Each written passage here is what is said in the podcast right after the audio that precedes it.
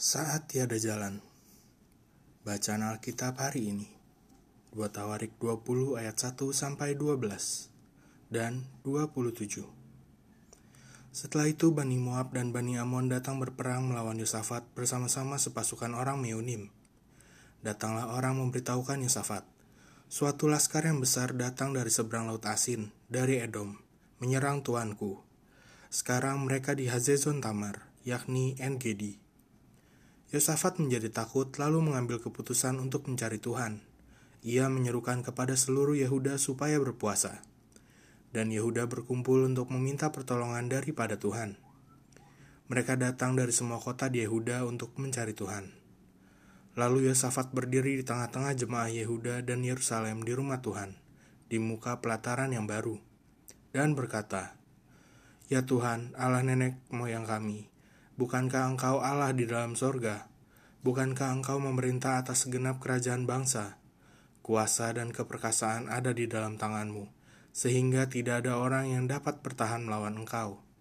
Bukankah engkau Allah kami yang menghalau penduduk tanah ini dari depan umatmu Israel dan memberikannya kepada keturunan Abraham, sahabatmu itu, untuk selama-lamanya?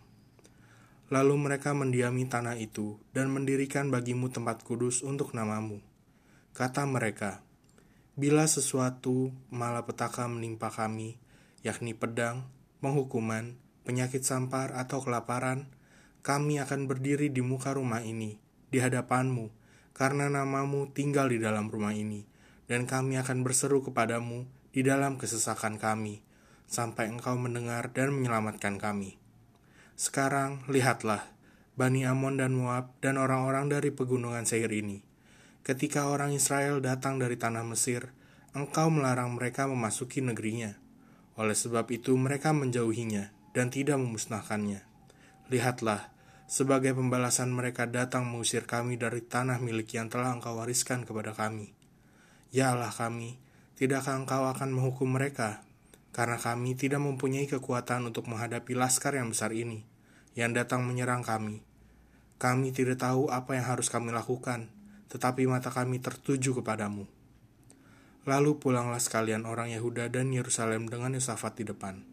Mereka kembali ke Yerusalem dengan sukacita, karena Tuhan telah membuat mereka bersukacita karena kekalahan musuh mereka. Ayat hafalan 2 Tawarik 20 ayat 12 Ya Allah kami, tidakkah engkau akan menghukum mereka? Karena kami tidak mempunyai kekuatan untuk menghadapi laskar yang besar ini yang datang menyerang kami. Kami tidak tahu apa yang harus kami lakukan, tetapi mata kami tertuju kepadamu. Renungan inspirasi Setiap kita mungkin pernah diperhadapkan dengan situasi pelik, di mana kita tidak tahu harus berbuat apa. Kita mengalami kebuntuan yang membuat kita bingung.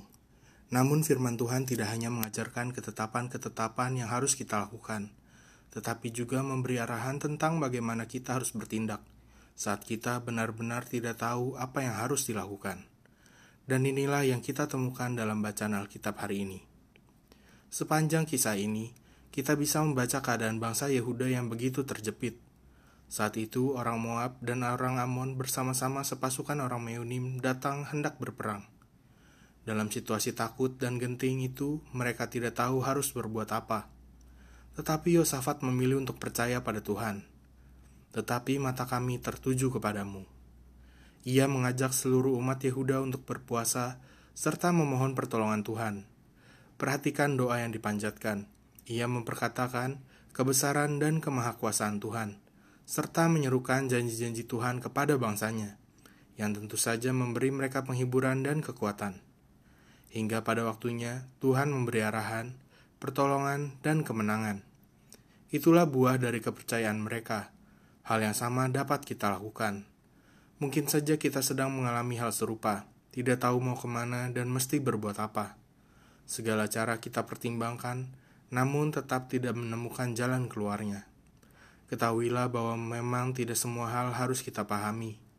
Yang perlu kita mengerti adalah bahwa kebuntuan diizinkan Tuhan terjadi agar kita tidak lagi mengandalkan diri sendiri, sebaliknya mengandalkan Dia dan hanya terfokus kepadanya.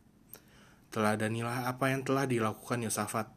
Di tengah kebuntuan, jangan sampai kita kehilangan iman dan meragukan janji-janji firman Tuhan.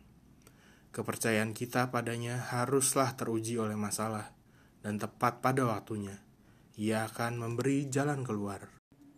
Yang harus dilakukan saat tiada jalan, percayalah kepada Tuhan dan berserulah kepadanya, dan perkatakan janji-janji firman Tuhan.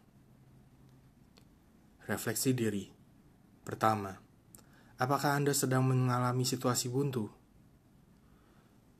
Mungkin bisa dibilang hampir. Kedua, saat tiada jalan, apa yang seharusnya kita lakukan?